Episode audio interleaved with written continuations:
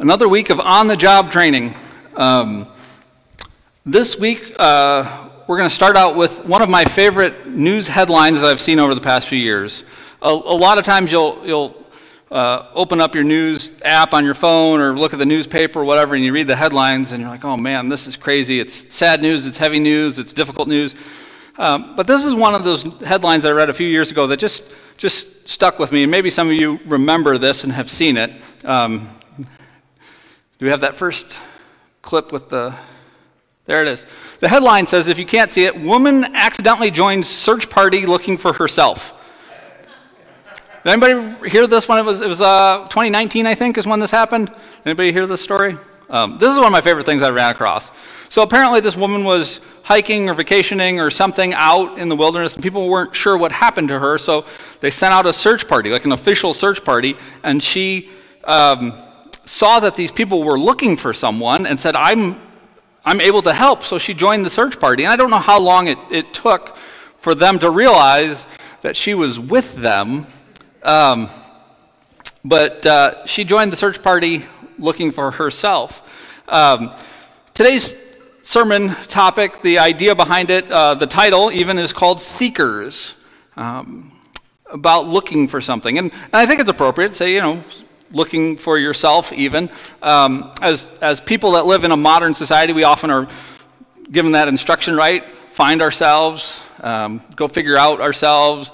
Um, but to, to, find ourselves in our dreams and our passions and all those types of things. Um, but when things are lost, you go, you go looking for them, right? Um, I don't usually try to talk about Jonas when he's in the room. Um, I usually wait until he's out of the room to talk about him. But when he was, he was two years old, a little, just a little guy, uh, we lived, um, we had some wooded land, about 10 acres, and then behind that was, was farmland, a couple hundred acres of farmland. And when he was about two years old, I got home from work one day, and Jessica met me in the driveway and said, I can't find Jonas. Um, so, like I said, we lived in a pretty secluded area. We had a lot of space. So, like, we gave him, as a two year old, a lot of independence to play outside. Not that we just, like, sent him outdoors as a two year old, but he had a lot of, a lot of space to play. And uh, we had two dogs that were always kind of with him. Um, but at one moment, Jessica realized she didn't know where, where Jonas was.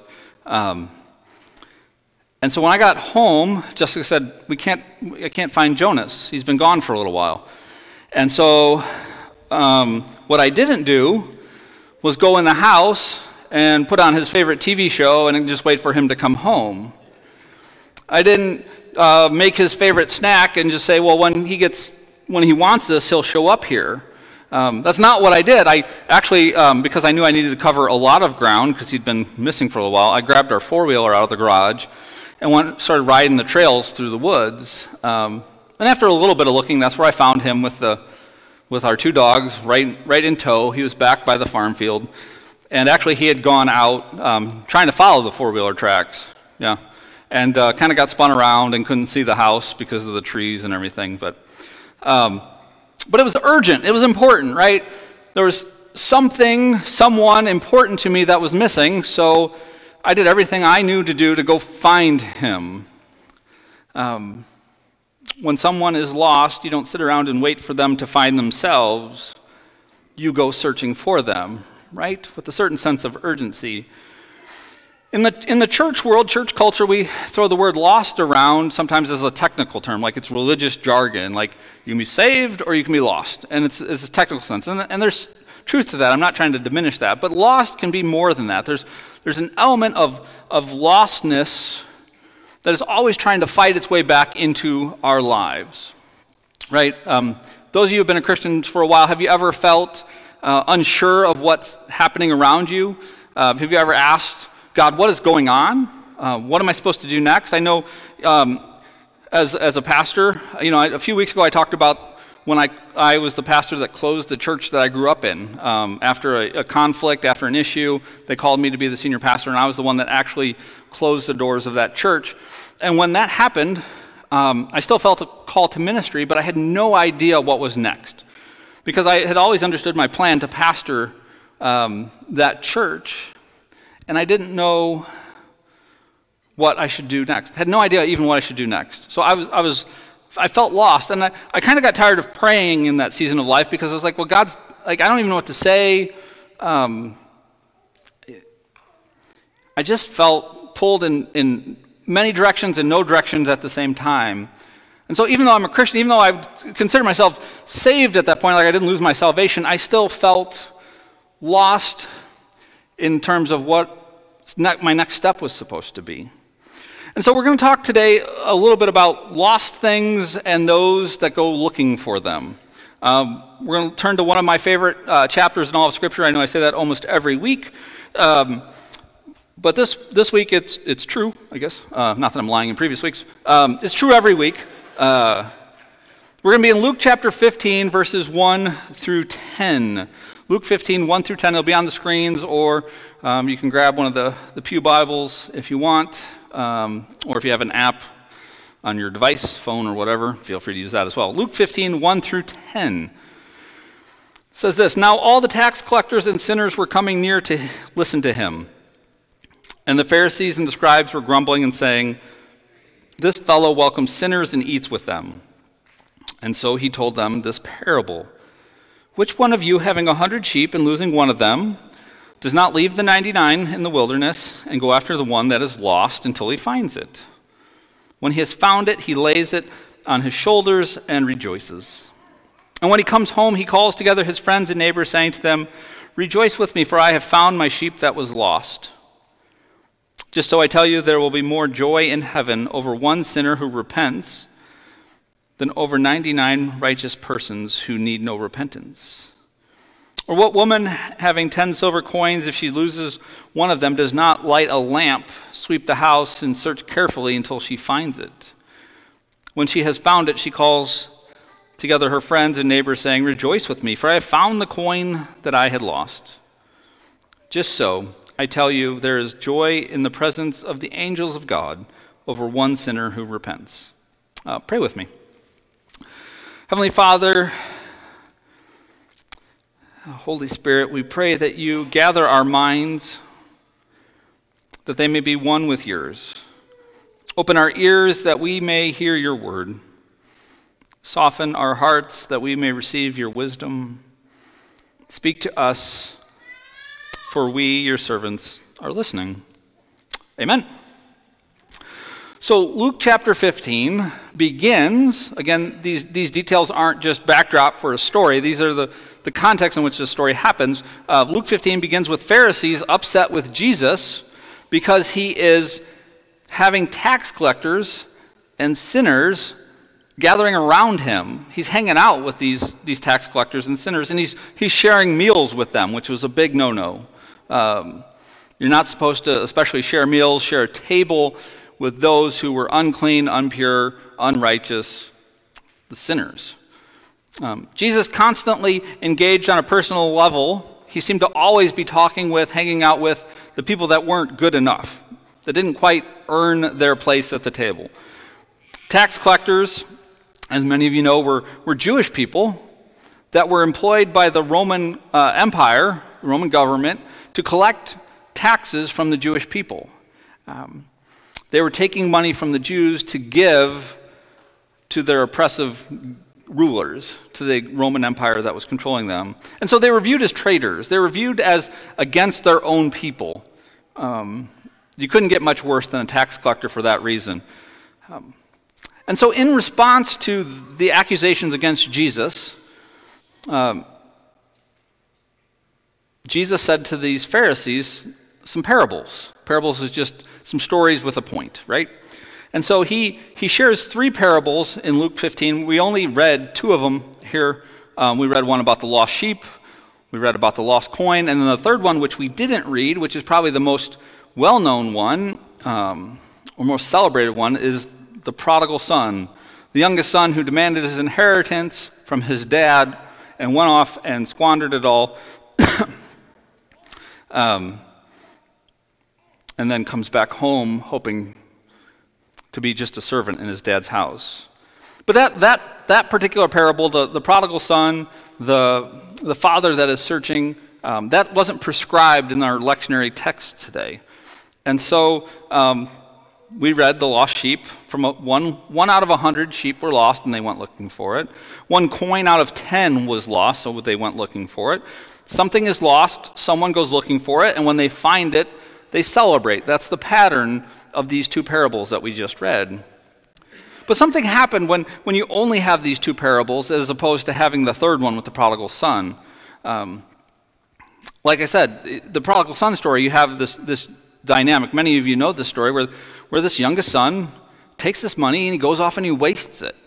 And he goes from being a, a well cared for member of his, his dad's household to basically living with pigs and out of money, out of friendships, out of relationships, nowhere to turn. And so he comes home hoping to be a servant, but rather than being welcomed as a servant, he is welcomed as a son.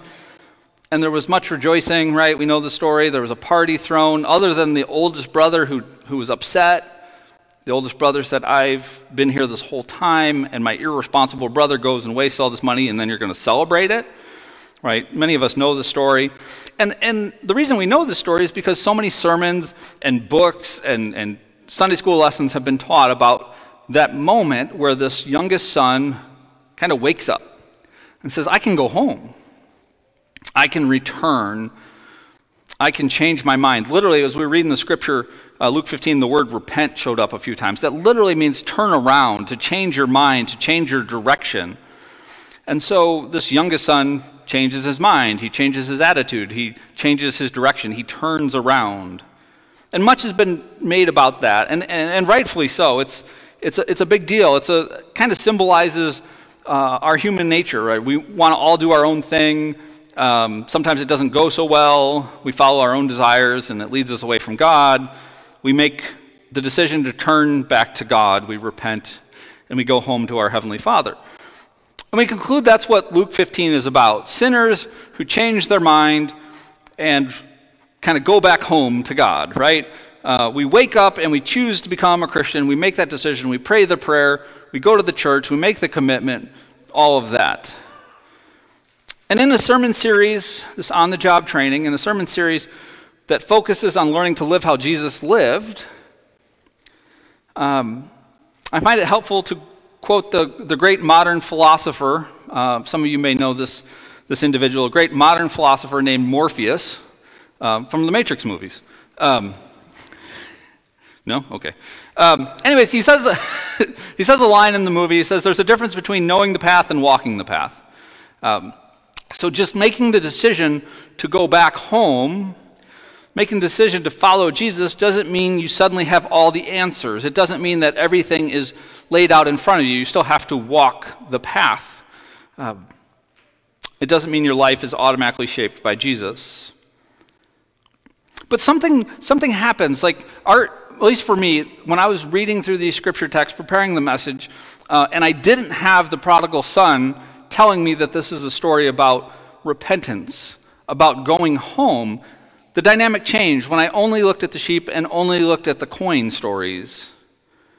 Because a lost sheep is not going to come to a point in its life where it says, uh, where it wanders out in the wilderness and starts to get hungry and gets nervous, feels scared about being vulnerable out in the wilderness, no water, no food.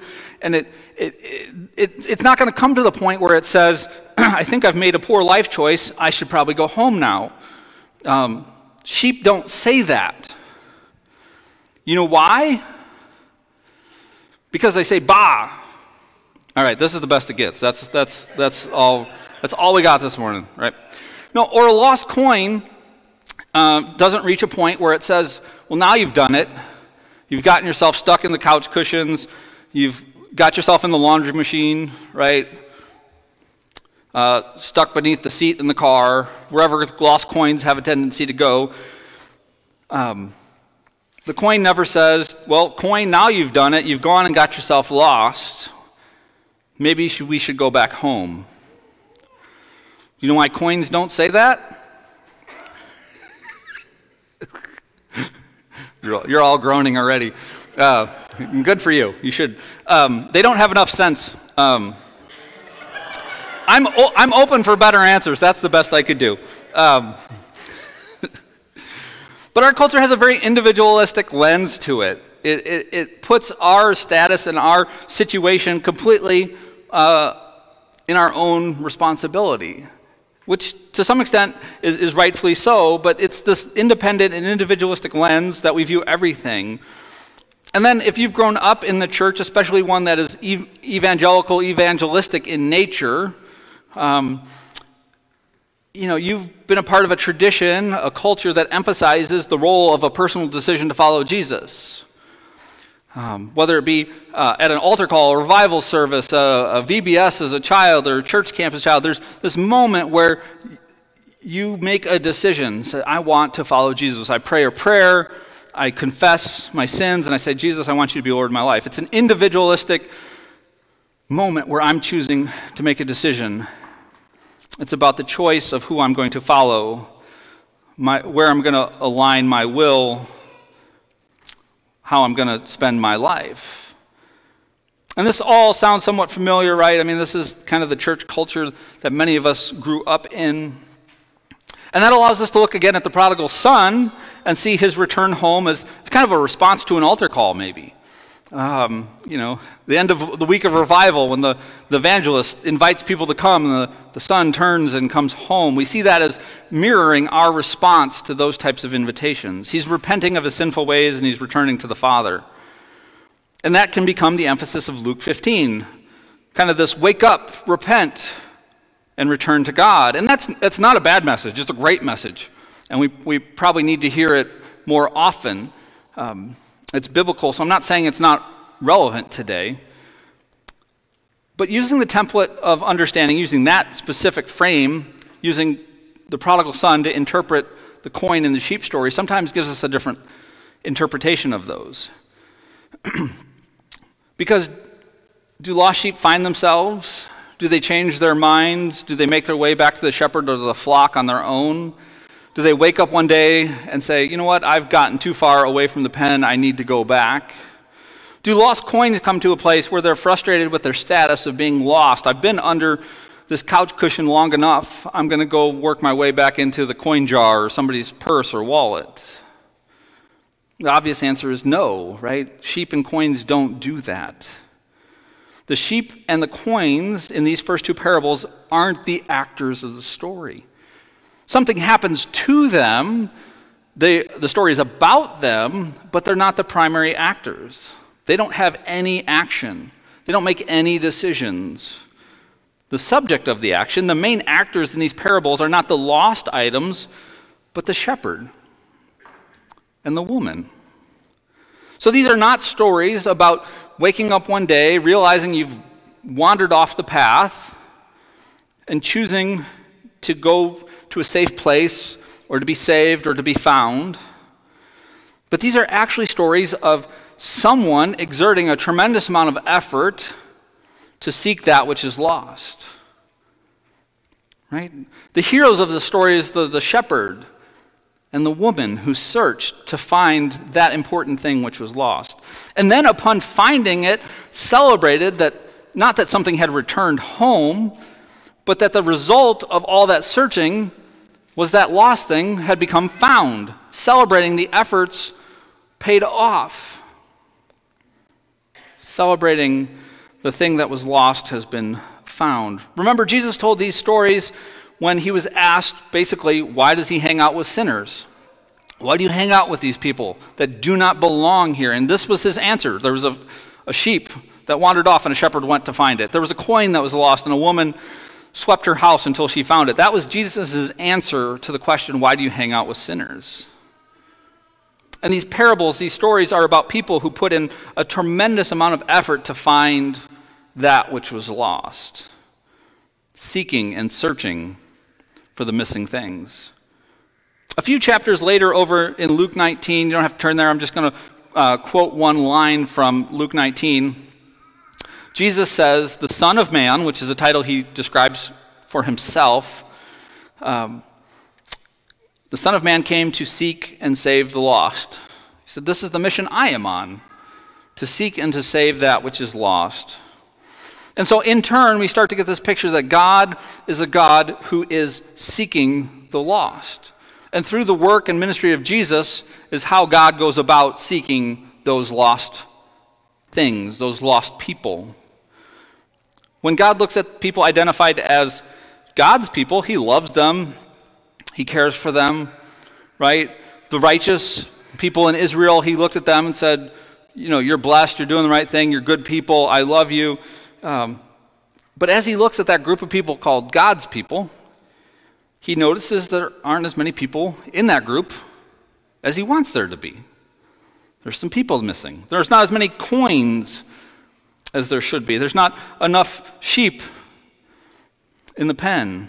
The flock is not as full as he desires it to be. And so God initiates a mission completely motivated by his desire to find that which is lost, to seek out those who are currently not a part, that currently don't belong. And so, when asked why Jesus was hanging out with sinners, he basically says, because God is a missionary God. God is not content with the, the number that he has, but even those that are missing are important and valuable. Right? The Bible tells us in another place that it's not God's will that any should perish. He's not content with lost things remaining lost. And so, God, in and through Jesus, with the power of the Holy Spirit, goes on, sets about this search and rescue mission. And so today's message isn't about your need to find Jesus. It's not a, uh, an invitation for you to make a decision about your relationship with Jesus. If you want to, absolutely do that. Um, and I'd be happy to talk to you about that. But that's not what this sermon is focused on. Today's message is rather about the good news.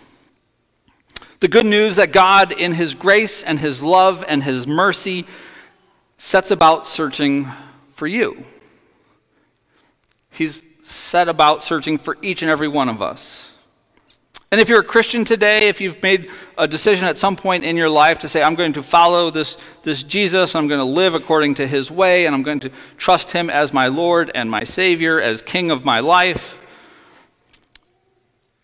you might talk about a time when you decided to become a Christian.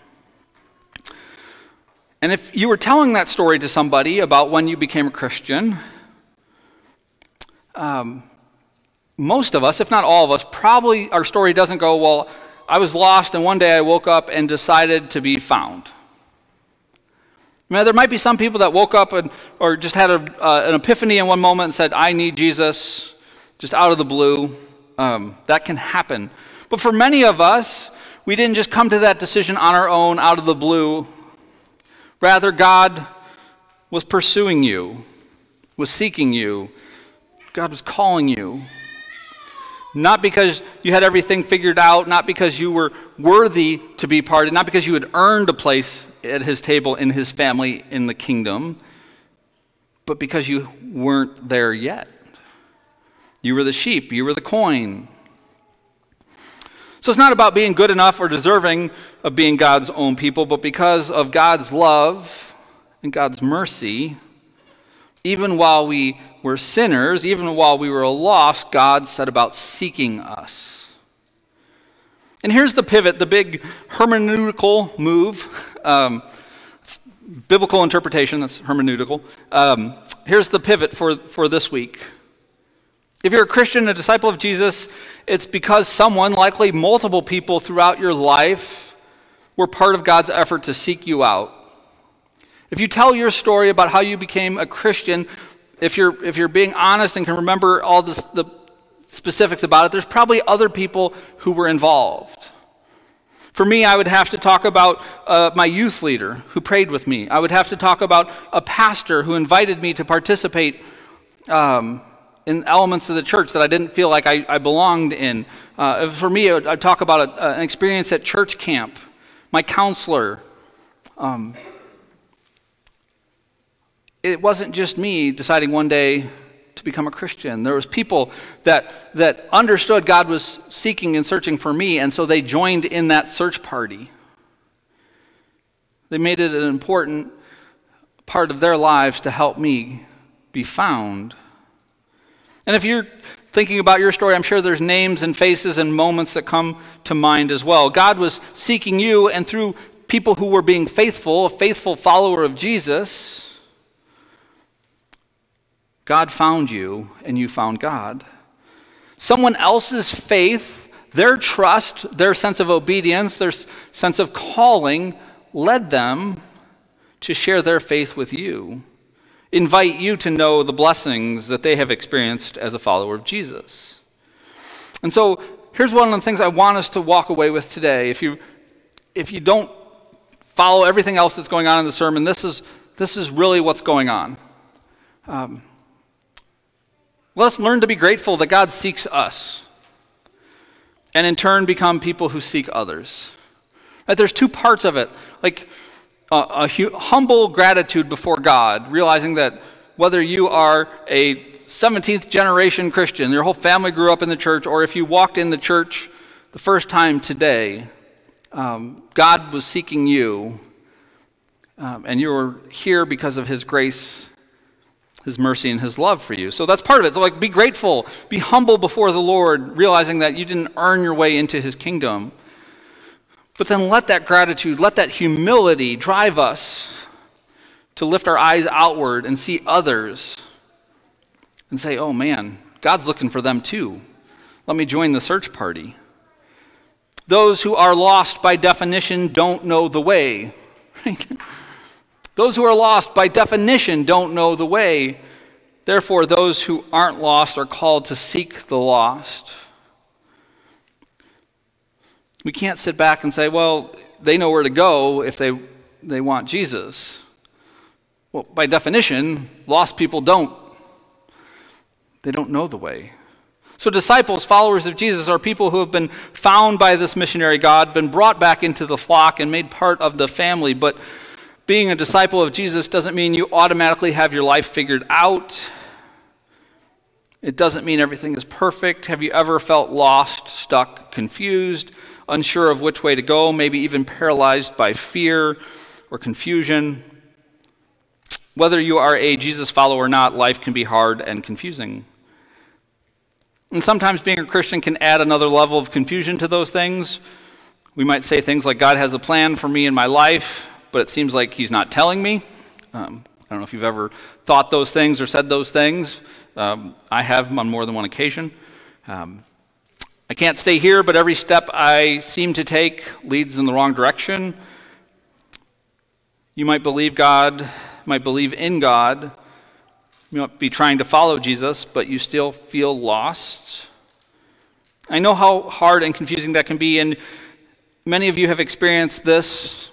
I, I, know that because hardly a week goes by where I don't have a conversation with somebody where they're saying almost the exact same thing. I, am saved, I believe in God, I believe, but I, I still feel lost at times. So not only does God have to find us and invite us into the people of God in terms of our identity and status, but God continues to find us. God continues to seek us in big and in small ways as we continue to get lost in our lives. We can believe that Jesus is who he says he is and still be overwhelmed or confused or lost as to what our next steps are supposed to be. So God continues seeking out the places in our lives where we tend to get lost, and that's good news too.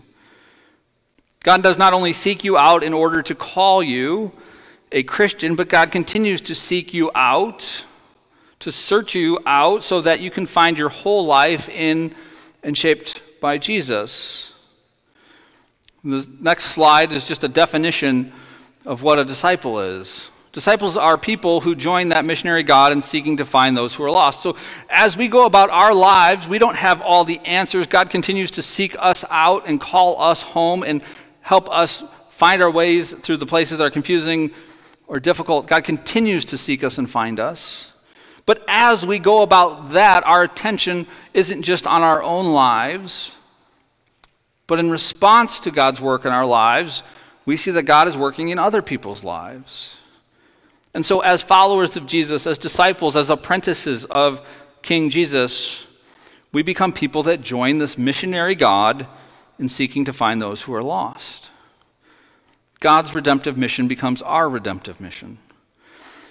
Disciples not only look to invite people to faith in Jesus, but disciples develop relationships with others We have conversations, we have relationships with these other people that help them align their lives with Jesus more and more as time goes by. Yes, we want to lead them to a point where they make a decision and, and say a prayer and make a commitment, but we also want to help them grow in their faith and align the elements of their lives with the ways of Jesus. Last week's sermon was ultimately, remember last week, potters and clay, right? Like God shapes us. Last week's sermon was about letting Jesus shape our lives so much that it begins to look like Him, that we look like Jesus. So much of what Jesus is teaching us to do, equipping us to do, and calling us to do is to be a disciple who makes disciples, a disciple who teaches.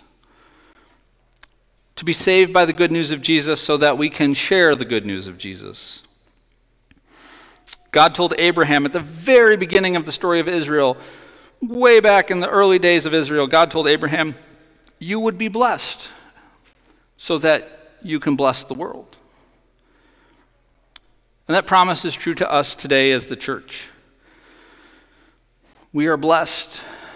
We are called children of God. We have been redeemed. The Spirit uh, has, has worked in us, has, has gone before us, has called us home this missionary God has sought us out and called us into his house, into his home, um,